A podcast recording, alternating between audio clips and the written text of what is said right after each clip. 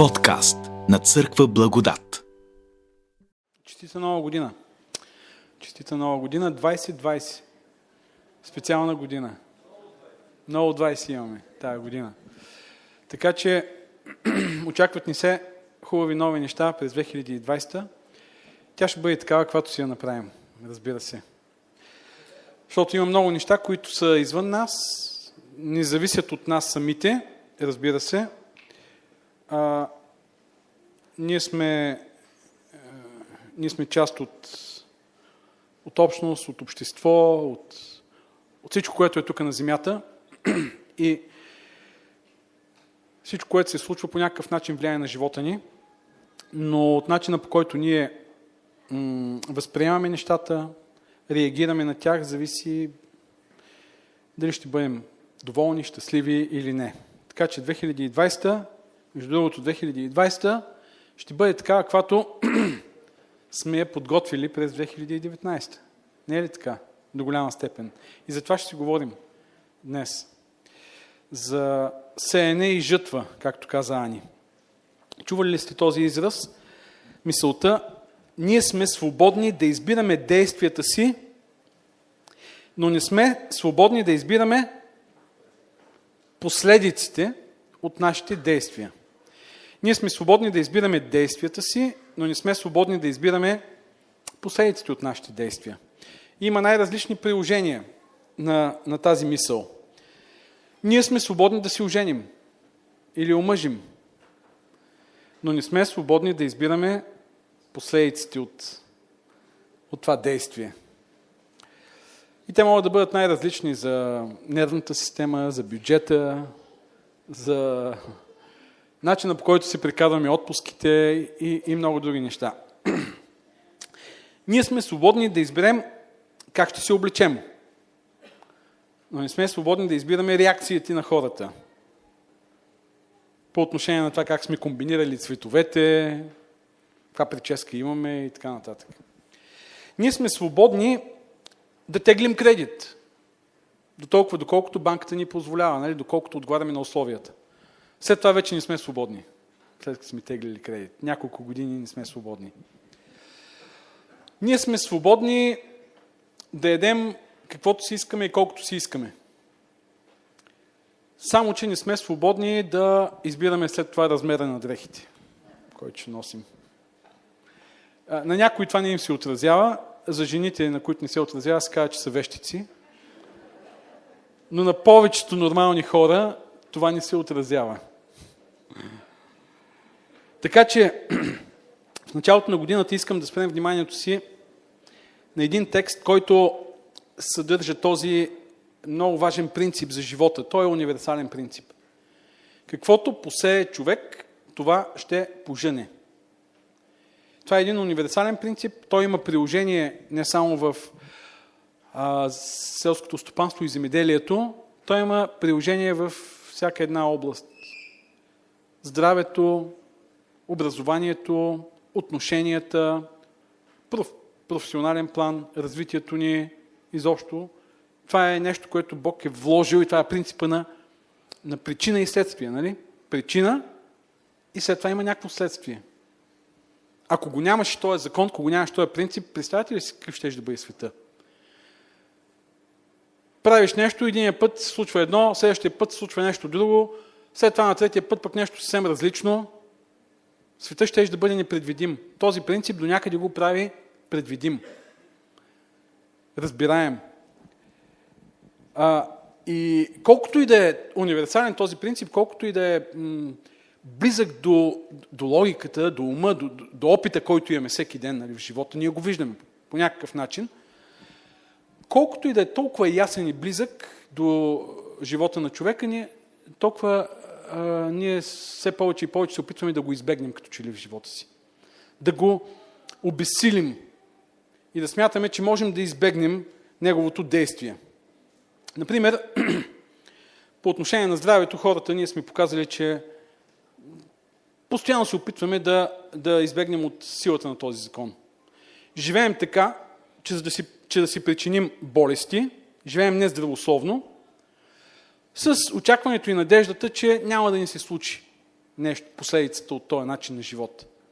И когато ни се случи, отиваме на лекар да ни предпише лекарства, чрез които да излекуваме последиците от нашия начин на живот, за да може да продължим да си живеем както си искаме. Или лекарства, които да намалят последиците от нашия лош избор. Нали? Пием хапчета за кръвност, да може да си ядем, ядем и живеем както искаме. Е, разбира се, има, има увреждания, които вече може да станали нали, хронични. Няма как да живееш без тези хапчета. Има и болести, които не са причинени само от стила ни на живот, но говоря за тези, които ние си ги причиняваме. Преди години, десетина години, банковата криза, която, световната банкова криза, нали, която създаде рецесия в световната економика, беше предсказана, беше а, обявявана. За нея се говореше от различни економически анализатори. Защо? Защото имаме безоп... необезпечени кредити. Балон в имота, имотния пазар в Штатите. Банките отпускат много лесно пари на много хора. И хората и анализаторите казваха, бе, това няма да продължи така. Нещо ще се случи. Само, че ние, казвам ние, хората, си казахме, абе, виж колко е хубаво, виж колко е лесно. Няма нищо лошо да се случи. И изведнъж се случи. И изчезнаха милиарди, трилиони пари, изчезнаха е така, просто за часове и за дни. Няма как. Причина и следствие, действие и последици. Тези неща са свързани. Едно от нещата, които характеризира човешката глупост, едно от проявленията на човешката глупост, може да кажем е точно това. Нежеланието или пренебрегването да, да, да, да мислиш за този закон. Да мислиш за последиците, които идват от твоите действия. Това е едно от нещата, които характеризира глупавите хора като глупави. И друго, умните хора, това, което ги характеризира като умни, много често не е това, че те имат много познания, образовани са и така нататък.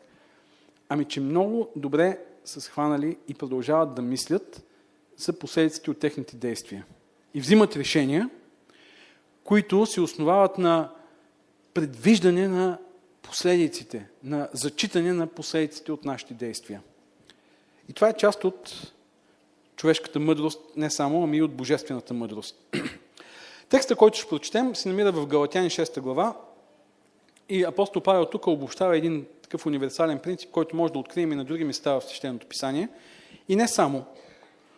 Този принцип още от древността, тъй като това е нещо, което се наблюдава в живота, още от древността в римските, гръцките е, литературни източници съществува като, като, е, като идея, като концепция. В древните семитски книги на мъдростта, извън Библията го има в Стария Завет, в притчи също и на други места можем да го открием. И апостол Павел тук го взима, прилага го, първо го представя като нещо универсално и след това го прилага към духовния живот. Нека да прочетем Галатяни 6 глава от 7 до 10 стих. Не дейте се лъга. Бог не е за подиграване, понеже каквото посее човек, това и ще да пожене. Защото който се е за плътта си, от плътта си ще пожене тление, а който се е за духа, от духа ще пожене вечен живот. Да ни ни дотяга да вършим добро, защото ако не се уморяваме, своевременно ще поженем. И така, доколкото имаме случаи, нека правим добро на всички, а най-вече на своите по вяра. Апостол Павел тук излага този принцип и го прилага към духовния живот. И аз мисля, че е добре да започнем новата година с тази идея, че това, което правим през тази година, голяма част от действията ни, всъщност е сеене. На нещо, което ще поженем след време. Колко зависи от семената. Зависи от това с какво са свързани тези действия. Колко след време и колко като количество. Но принципът е, той е универсален и той е неотменим и неотменен. И аз ви каня да, да спрем вниманието си на три характеристики на този принцип. Първата е, че той е неотменен, неотменим абсолютен принцип. Той е общо валиден и задължително валиден. Апостол Павел казва така. Не дейте се лъга. Бог не е за подиграване. Понеже каквото посея човек, това и ще пожене. Първо, това, което той прави е отправя едно предупреждение. Не дейте се лъга. Не се заблуждавайте. И това е много важно, че започва с такова предупреждение. Защото такива предупреждения имаме на няколко места в неговите послания. И обикновено той ги дава тогава, когато хората страшно много се заблуждават. Когато караме колата и, и по пътя някъде има знаци, които ни казват, че този участък е с много, много, много наситен с происшествия. Опасен участък, на който се случват много происшествия. Много хора бъркат там. И за това е сложен този знак. Защото повечето хора, които шофират, не забелязват някои завои или поредица от завои и това е опасно за тях и за останалите, които са на, на пътя. И когато апостол Павел използва този израз не се заблуждавайте, но още две места го използва, поне 1 Коринтияни 6 глава 9 стих, 1 Коринтияни 15 глава 33 стих, 1 Коринтияни 6, 9, 15, 33, няма да ги чета, но винаги тези текстове са свързани с последици. Някакви последици за нас. Например, на едното място той казва, не се заблуждавайте, лошите другари покваряват добрите нрави. Той използва една поговорка, толкова универсална, толкова позната, даже която е, тя е извън Библията, е много позната тази поговорка. И въпреки това хората си казват, това няма да се случи. Не, на мен няма да ми се случи. Ние сме склонни да се заблуждаваме по отношение на действието на този принцип. В какъв смисъл? Ами, не винаги си даваме сметка, че сеем. Това е много важно. Ние не винаги си даваме сметка, че това, което правим, след това ще има някакви последици за нас и за хората около нас. Например, правим нещо, защото ни е по-лесно да го правим. Не е полезно, не е добро като навик, но ние си казваме, а, аз а, винаги мога да се откажа от това нещо. Винаги мога да правя доброто. Винаги мога да ставам по-рано, винаги мога да спортувам, само че спа до 10 часа, а, не се движа, не ходя и така нататък. И си казвам, а, това не е никакъв проблем за мен. Само, че когато го правим и продължаваме да го правим, ние сеем, сеем, сеем. И след време женим. Женим последиците от този начин на живот. Това се превръща в един толкова стабилен, солиден навик, че не можем да го изкореним. Едно малко семенци, то станало някакъв огромен блабаб в живота ни, който не можем да помръднем. Или пък, когато пренебрегваме любимия си човек, децата, приятелите. И си казваме, а какво пък толкова, какво пък толкова. И в един момент женим последиците от това. Лоши взаимоотношения, неудовлетворение в семейството, в приятелството. Няма как да избегнем този закон. И ние се заблуждаваме, защото не си даваме сметка, че много от нещата, които правим, са всъщност семена, които ще дадат плод доста по-късно. И може би най-тежко и разочароващо за тези, които са родители – е да осъзнаят в един момент, че са сели лоши семена в децата си. Лоши модели на поведение, лош пример са давали. Те си казват, а чакай, аз си обичам децата, аз се грижа за тях, аз ги възпитавам. Аз винаги ги получавам да правят доброто. И в един момент обаче си казват, що стана така? Какво се случи с това дете? Винаги сме го учили да бъде честно. Винаги сме го учили да бъде добро. Да, ама ние сме му задавали някакъв друг модел и той е виждал това лицемерие и сме засели там лошите семена. В един момент си казваме, как, как стана така? Учили сме го на едно, пък то прави друго. Да, много често ние не си даваме сметка, че сеем. Още ние се заблуждаваме, защото наивно се надяваме, че ще избегнем последиците.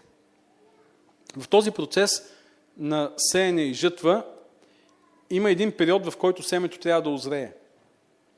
И докато не озрее, ти не виждаш последиците, нали? И правиш нещо, особено като си млад, живееш по един начин, нали, младите хора си казват, а, ще се разболея от рак.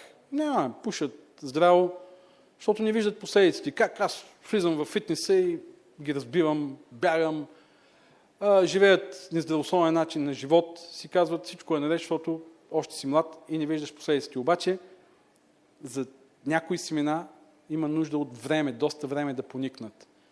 Натрупва се, натрупва се, натрупва се и в един момент дава своите отровни плодове. Това семе. Започва да ражда плодове. И ние много често наивно се надяваме, че ще избегнем последиците от действията. Това е, ние хората сме глупави. Бог казва, не се заблуждайте. Каквото посее човек, това ще пожене. Този принцип действа неотменно. Всеки път обаче се надяваме, че бе, този път ще го излъжим. Този път ще се опитаме да го заобиколим. Още нещо, заблудата идва от там, че реколтата е по-богата от семето. Нали така? То това е смисъл на този принцип. Засяваш малко, за да получиш повече. Засяваш едно семенце и то ражда 20, 30, 50, 60, 100 семена. Някои от а, растенията раждат страшно много семена. И много пъти се заблуждаваме, че последиците от дадено действие няма да са чак толкова много страшни. Казал си нещо, ма какво толкова направих? Аз просто казах нещо и, и следва някаква буря след това казване. Примерно, жената ти е казала, ей, тази рокля май ми е станала тясна. И ти казваш, не бе, точно пък сега си е изпълнила изцяло, преди ти беше широка. И после се чуеш, защо следващите три месеца си на диета, всякаква. Едно малко действие, обаче страшно много плодове. Сеянето носи след себе си реколта, която трябва да си готов да събереш. Няма как. В книгата Притчи, 22 глава 8 стих се казва, че който се е беззаконие ще пожене. Знаете ли какво се казва там? Бедствие. Сееш беззаконие и след това идва някаква катастрофа. Бедствие. Това са последици. Тук не трябва да виним Бог. Бог е толкова милостив, Бог ни спестява толкова много неща в живота, толкова, толкова много неща. Миналата събота си говорихме за това. Той не ни е наказал според греховете ни. Обаче, трябва да си много глупав да правиш неща и да очакваш, че само заради тебе Бог ще промени законите на Вселената. Просто защото ти не искаш нещата да случват така в света и в живота. В Осия 8 глава 7 стих се казва, понеже посяхте вятър, ще пожените вихрушка, буря. Вятър, хубаво, подухва витрецът, само че като сееш вятър, след това идва бурята, идва вихрушката, идва торнадото в живота. Винаги плодовете са по, по-изобилни. И в историята има примери за това, как едно действие предизвиква война. Може да предизвиква. Първата световна война как възниква? Те, че имаше нещо.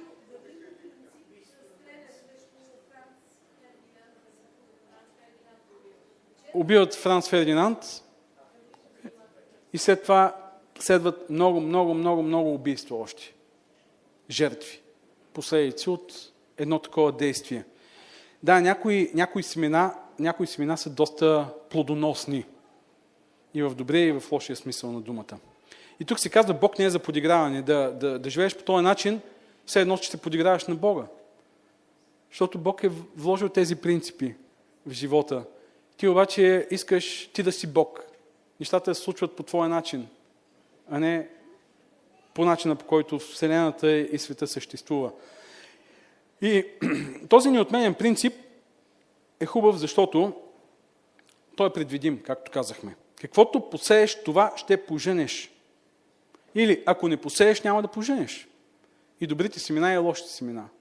Ако не посееш а, лоши действия, няма да поженеш лоши навици. Не е ли така в живота? Има неща, разбира се, които ни зависят от нас. Те се случват в живота без ние да ги искаме. Да, в света има зло, което не зависи от нас, но тук говорим за тези неща, които са резултат от нашите действия, било то добри или лоши. Така че, ако не посееш, няма да поженеш. Същото и в положителен смисъл. Не може да очакваш да женеш без да си сял. Представете си, земеделецът отива по време на жътва и чака нивата му да роди. И хората го питат, ти ся ли там на есен, когато се сее той? Не, Ми какво чакаш тогава тук да, да пожениш? Е как? Виж каква хубава нива имам. Ми чакай, нищо няма да поженеш. Ако не си посял, няма да поженеш. И ние очакваме понякога здравето да ни връхлети, успеха да ни връхлети, любовта да ни връхлети, хубавите взаимоотношения да ни връхлетят някакси така, да ни се случи в живота, без да сме ги посели. Няма как да се случи това. Е, още женеш в пропорция, това, което си сял, това и женеш. На други места даже има изказвания, че и количеството, което сееш, има значение по отношение на количеството, което ще поженеш. Павел казва, който сее щедро, щедро и ще да пожене. Който сее оскъдно, оскъдно и ще да пожене. В този смисъл, от една страна, това, което сееш, ако сееш любов, ще поженеш любов. Ако сееш грижа, ще поженеш грижа. Ако сееш усилия, вложени в изграждането на умения, рано или късно ще поженеш някакъв успех. Няма как. Ако сееш внимание, обич, време в взаимоотношенията, ще поженеш любов, ще поженеш от страна на партньора ти също добро отношение. Понякога, когато гледаме организации или пък други хора, които са постигнали нещо голямо, ние си казваме, е, да можем и ние. Да, обаче, за да се постигне нещо голямо, има и много инвестиции, има и много вложени семена. Една организация, която, да кажем, има мощно влияние в обществото, ами тази организация, за всичко това стои дейност, която е развила.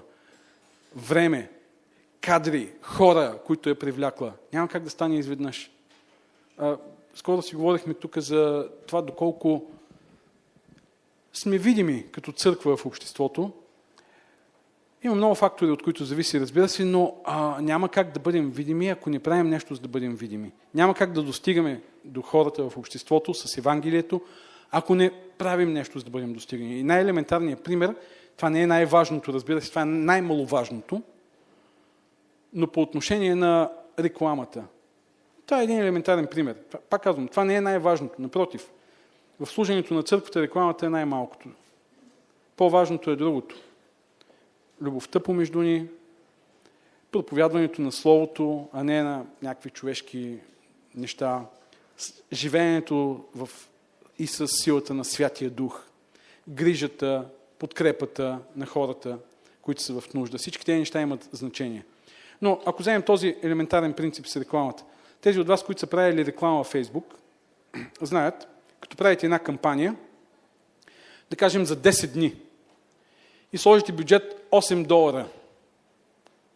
А, окей, не може 8 долара, защото за, поне по 1 долар трябва. 10 долара сложите, поне по 1 долар на ден.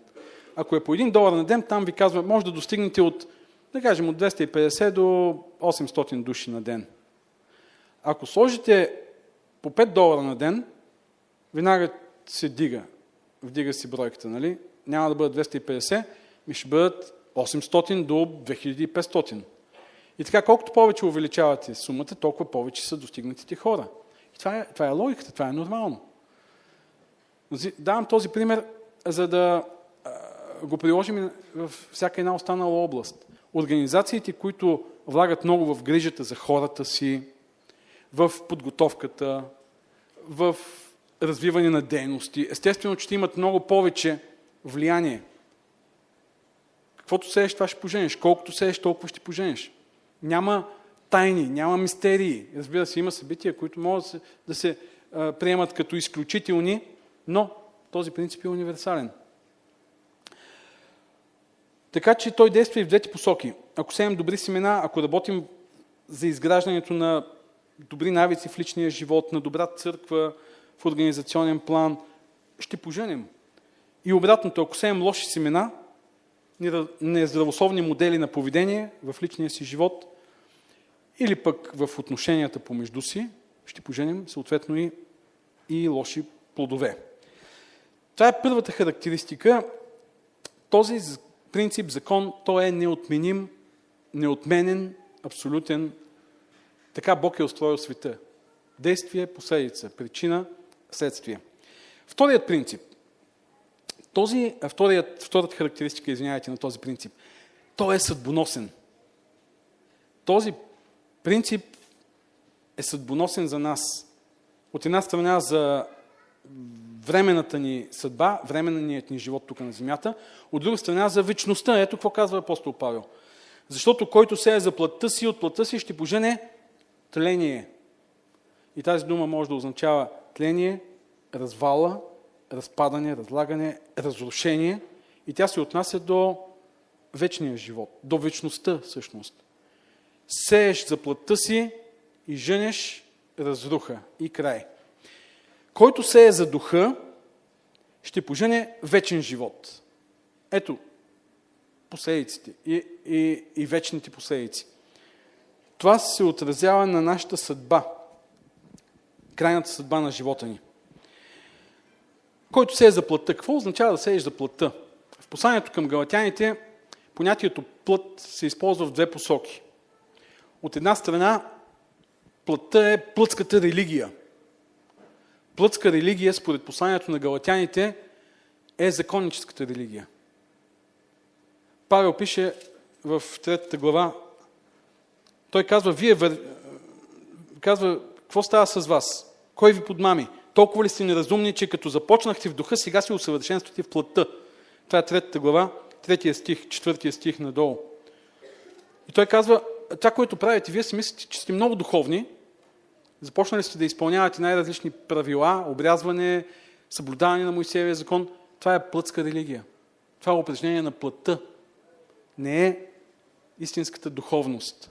Това е единият аспект на, на плътското, който е засегнат в посланието към галатяните. Другият аспект на плътското пък е а, живот в грях. Галатяни 5 глава се казва Делата на плътта са явни. Те са блудство, нечистота, сладострастие, идолопоклонство, магиосничество, връжди, разпри, ревнования, ярости, партизанства, раздори, разцепления, зависти, пиянства, пирувания и други подобни. Това е другата страна на, на плътският живот. И вижте колко е, колко е измамно. Може да се опиташ да избягаш от плътта на греха и да отидеш уж към нещо духовно и пак да изпаднеш в, в клопката на плътта, като започнеш да живееш на такъв законнически християнски начин на живот. И е много умело да можеш да намериш не средата да го наречем, защото тук не става въпрос за средата, да можеш да, намериш истинската, правилната духовност, която ти дава свобода. Вижте, 13 стих на 5 глава казва, защото вие, братя, към свобода бяхте призовани. Свобода от законничеството. И след това апостол Павел пише, само не използвайте тази свобода в разпут, разпуснатост на плътта. Ние превръщайте в разпуснатост на плътта. С любов служете си един на друг. И тук е мястото на Евангелието, на вярата, на благодата, правилното им разбиране, за да може да човек да живее един, един пълноценен християнски живот с Бога. И когато апостол Павел казва, който се е за плътта си, той има предвид и двете неща. От една страна да сееш в една такава законническа религия, от друга страна да сееш в един такъв разпуснат начин на живот, който е описан в стиховете, които ние прочетохме. Какво означава да сееш за духа? Да сееш за духа, тук е казано кратко, без да се обяснява, но ако прочетем предишните стихове, предишната глава, апостол Павел казва така, плътта желая силно противното на духа. И в 18 стих казва, ако се водите от духа, не сте под закон. Да сееш за плътта означава да се водиш от духа. Да сееш за духа означава да живееш и да ходиш по духа. Например, 25 стих. Ако по духа живеем, по духа и да ходим. И в 22 стих Павел използва една метафора, отново, по отношение на духа. Там той говори за плодът на духа.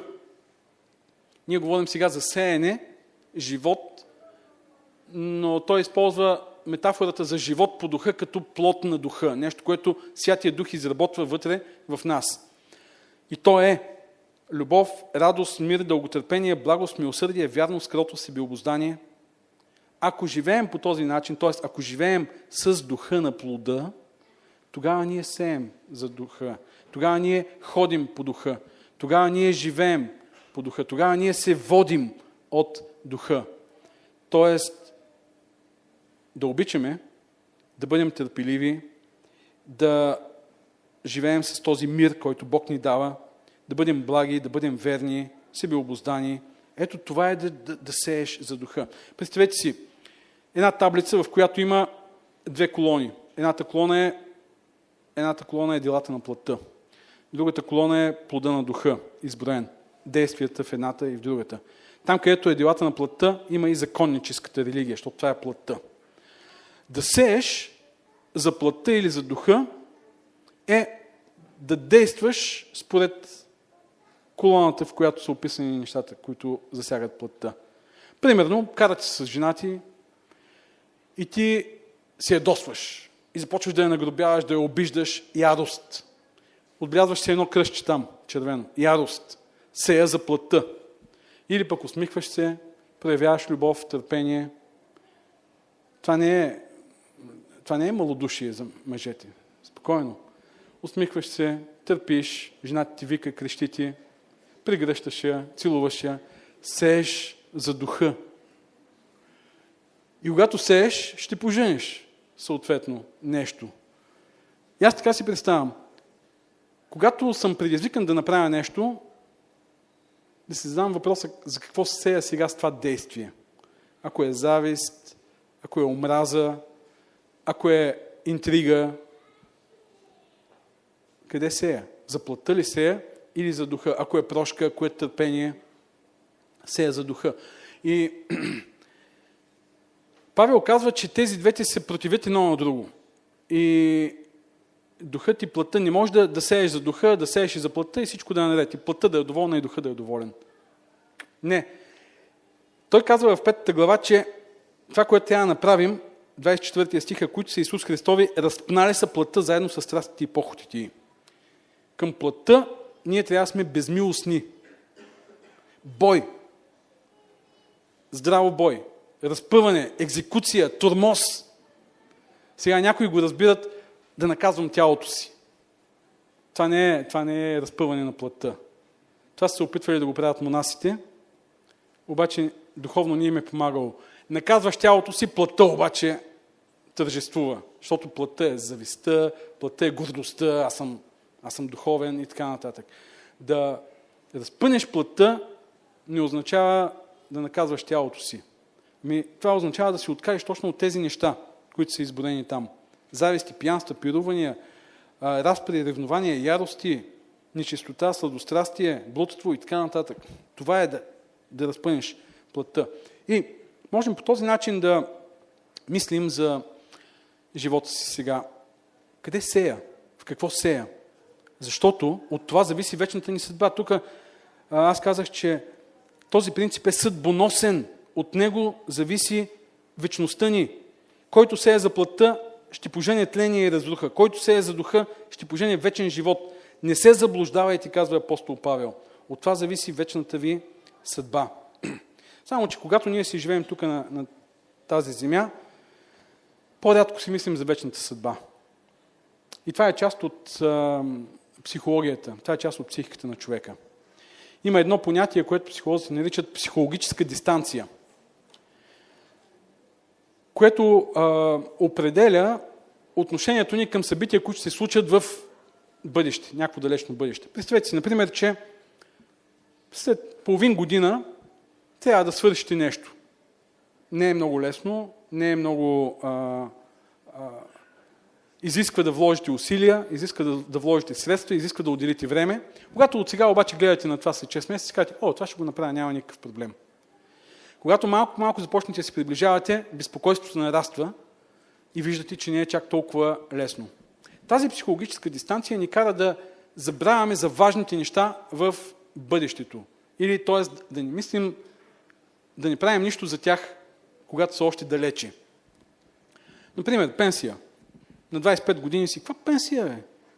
А, ти си в разцвета на силите си, да мислиш за пенсия, да мислиш за бъдеще, за след 50 години на 75 като си.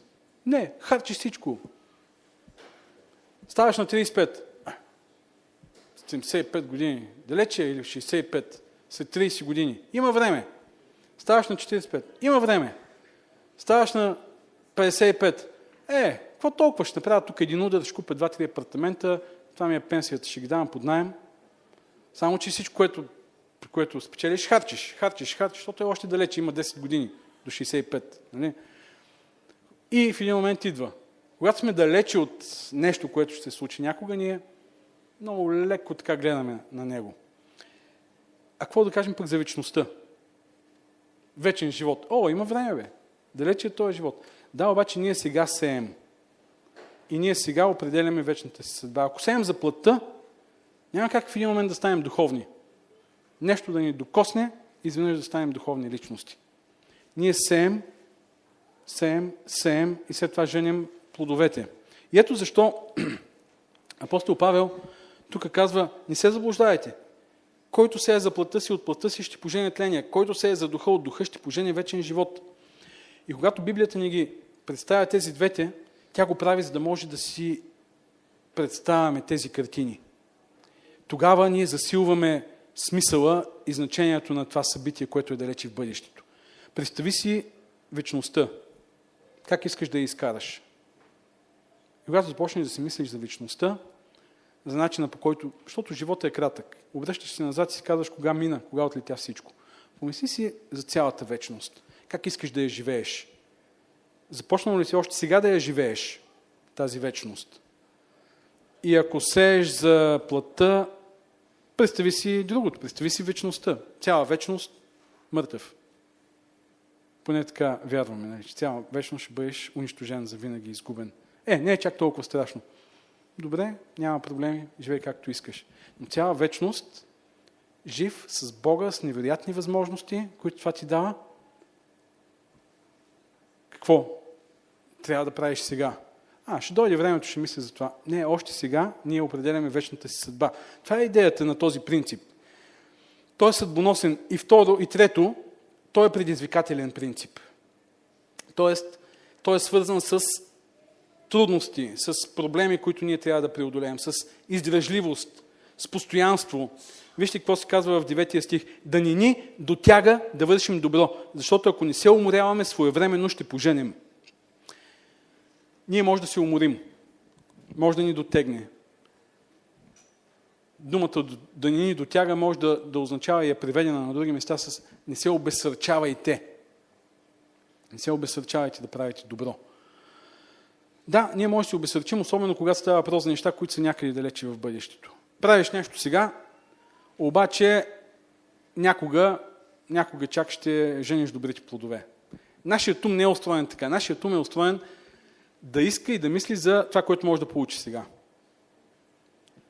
Сега трябва да се наслаждаваш, сега трябва да се радваш, сега трябва да ти е хубаво. В бъдеще това е далече. Не знаеш какво ще се случи. Умът търси това, което ти носи непосредствено удовлетворение. Разбира се, това е една част от ума. Има и друга, която е по-рационална, която мисли, която прави логика, която навързва нещата и си казва, абе сега може да ми е трудно да уча, да работя, да економисвам, ама пък след няколко години ще ми е по-добре. Не е ли така? И наистина след няколко години виждаш, че ти е добре. Когато един път, два пъти ни се случи, ние виждаме, че така функционира този свят. Но докато дойде доброто, не е лесно. Не е лесно и тук, защото апостол Павел казва, вие сте атакувани от една страна от законничество, от друга страна сте атакувани от а, разврата в обществото. И е тежко да избереш и да живееш един посветен християнски начин на живот, който да не залита нито в едната и в другата крайност. Още повече, когато знаете, че вие живеете така, за да може вечността ви да бъде различна. Разбира се, ние знаем, че още сега женем добрите плодове от това да живееш като християнин. Но, в крайна сметка, финалът, жътвата, последната жътва е някъде в бъдещето. И човек може да се умори. Той казва да не се уморявате, защото може да изпаднете в, в клопката, в капана, дай сега да живея така, че сега да ми е добре. И в 12 стих той дава пример за това. Вижте, онези, които желаят да се представят добре по плът, те ви заставят да се обрязвате, те търсят само да ни бъдат гонени за Христовия кръст. Ето те си казват, абе сега да не бъда гонен. Пак съм духовен. И получавам одобрението на юдейската общност, да кажем в случая. Гледат да избегнат предизвикателствата, трудностите, кризите, да им е добре сега. Но животът на християнина е изпълнен с предизвикателства. И когато си готов да преминеш през тях, без да се умориш, без да се обесърчиш, накрая ще поженеш. И това на много места се казва. Яков казва, който устоява на изкушение, той ще пожене живота, венец, за венец живота. Който победи в книгата Откровение, той ще получи, се казва. Който устои до край, той ще бъде спасен. Пътя свърших, вярата опазих. Това го има навсякъде в Библията и в Новия Завет. Ако погледнем даже Еврея 11 глава, списъка на героите на вярата, те всички са живели по този начин. С идеята, че сега можеш да преминеш през трудности, но накрая ще получиш наградата, ще получиш венеца. Ето го този принцип. Той е неотменен, неотменен, неотменим, абсолютен, винаги действащ принцип. Глупаво е да смятаме, че можем да го избегнем. Още, той е съдбоносен принцип. От него зависи бъдещето ни. Това, което правим днес, от него зависи как ще живеем утре, от това зависи и нашата вечна съдба. Той е и предизвикателен принцип, защото е, е труден, защото е свързан с това днес да си готов да преминеш през трудности и кризи, за да може утре да, да е по-добре. И това във всяка една област е валидно. В духовната област е, може би, най-голямото предизвикателство, защото нещата, които ти очакваш, ще се случат някога, не в този живот. Ще се случат в вечността. И трябва да имаш вярата, че няма да бъдеш излъган от Бога. Евреи 12 глава от 1 до, до 3 стих авторът на посланието дава за пример именно тези герои на вярата. В цялата 11 глава имаме примери за хора, които са живяли по този начин. Тук на земята са сели, за да могат да женат в вечността. Следователно и ние, които сме обиколени от такъв голям облак свидетели, нека отхвърлям всяко бреме и греха, който лесно ни сплита и с търпение нека тичаме към очертаното пред нас поприще. И вижте, той дава пример, автора дава за пример Исус Христос, защото по същият начин, със същата логика Исус Христос отива на кръста, за да стане жертва за нашите грехове, за да, за да пожене добрата жертва. Като насочваме своя взор към Исус, начинателя и завършителя на нашата вяра, който заради предстоящата нему радост издържа кръст, като презря срама и седна отдясно на Божия престол. И третия стих. Защото размислете за този, който издържа от грешните такова противоречие против себе си, за да ни ви дотяга и да ставате малодушни. И думата, която е използвана тук като малодушни, означава да не се уморявате. Същия смисъл, да ни ви дотяга, макар че тук на гръцки е друга дума, но същия смисъл, който прочетохме в Галатяни. Да ни ни дотяга и да се уморяваме. Да ни ни дотяга и да ставаме малодушни. Още повече, че пред себе си имаме невероятния пример на хора, които са записани в Библията, живота им е пример за нас, които са живели по този начин и не са съжалявали и знаят, че няма да бъдат измамени. И невероятният пример на Исус Христос. Тази година ще женем какво сме засяли предишната, но и ще сеем. Ние имаме свободата да действаме, но нямаме свободата да избираме последиците от нашите действия. Но имаме свободата да сеем и да очакваме плодове за следващата година, за години напред, а и плодове за вечността. Нека взорът ни да бъде насочен към Исус, който заради голямата радост, която му е предстояла да види този свят спасен и освободен от греха, издържа смърт и то смърт на кръст за всеки един от нас. От нас се очаква да, да се възползваме от, от тази жертва, да се възползваме от това, което е направено, да сеем за духа, да живеем по духа, да ходим по духа, да живеем с Бога за да може да поженим това, което Той ни е подарил.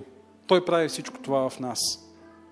Остава ние да изберем да бъдем с Него. И Бог да ни благослови за това. Амин.